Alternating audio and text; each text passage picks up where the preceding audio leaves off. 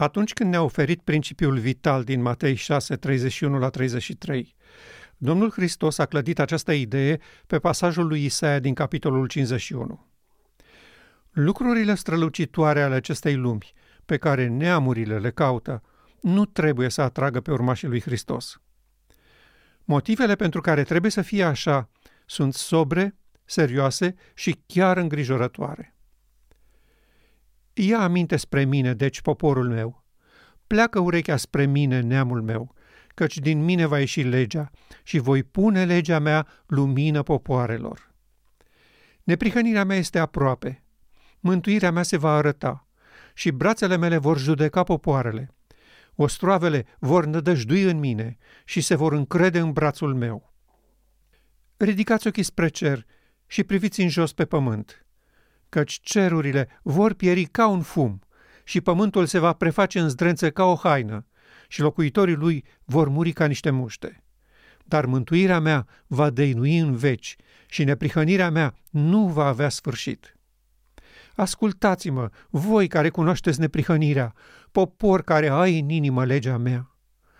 Nu te teme de ocara oamenilor și nu tremura de ocările lor, căci îi va mânca molia ca pe o haină și îi va roade viermele cum roade luna. Dar neprihănirea mea va dăinui în veci și mântuirea mea se va întinde din veac în veac. Acestea sunt încurajări splendide pentru un popor care este chemat să trăiască într-o epocă în care fără de legea a ajuns o artă, reușind să se infiltreze în cele mai onorabile eforturi ale inteligenței umane de a crea o lume mai bună sunt încurajări splendide pentru oamenii îngrijorați de valul de violență care crește amețitor, iar omenirea pare incapabilă să găsească soluții pentru stăvilirea lui. Chiar și cei mai naivi dintre noi au ajuns să înțeleagă neputința autorităților în fața amenințărilor noi și variate care ne confruntă.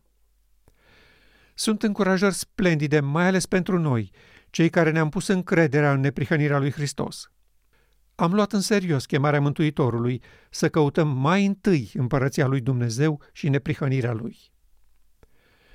În timp ce societatea din jurul nostru și chiar biserica pare obsedată de nevoile de bază ale vieții, ce vom mânca, ce vom bea, cu ce ne vom îmbrăca, cărora le acordă cea mai mare parte din timpul lor, noi suntem tot mai fascinați de frumusețea neprihănirii lui Hristos așezată în trup omenesc suntem tot mai dornici să experimentăm minunile unei vieți în care cele două naturi, umană și divină, vor fi unite pentru totdeauna.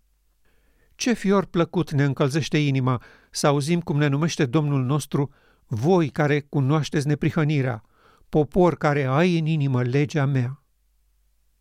Cerul a așteptat cu speranță și bucurie să apară în sfârșit un popor care să caute mai întâi neprihănirea lui Hristos – oamenii în a căror inimă să poată fi scrisă legea, sistemul de operare divin. Despre noi, cei însetați după neprihănirea veșnică, scria Maleahi. Atunci și cei ce se tem de Domnul au vorbit adesea unul cu altul.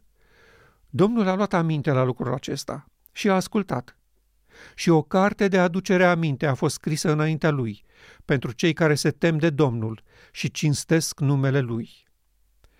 Ei vor fi ai mei, zice domnul oștirilor. Îmi vor fi o comoară deosebită în ziua pe care o pregătesc eu. Voi avea milă de ei cu mare milă un om de fiul său care îi slujește. Pentru o astfel de categorie va răsări soarele neprihănirii și tămăduirea va fi sub aripile lui. Noul legământ se va dovedi infinit mai mult decât iertare prin sângele lui Hristos. Planul de mântuire necesită un act de vindecare, de reparare a templului sufletului, de instalare a sistemului de operare divin, ca să putem trăi în neprihănirea în care a trăit Hristos.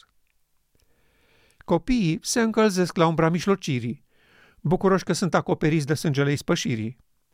Pe ei nu-i stimulează cuvântul despre neprihănire și nu-i motivează perspectiva unui Dumnezeu venit în trup nu par încântați de realizarea majoră a noului legământ, deși râfnesc permanent la beneficiile care decurg din împlinirea lui.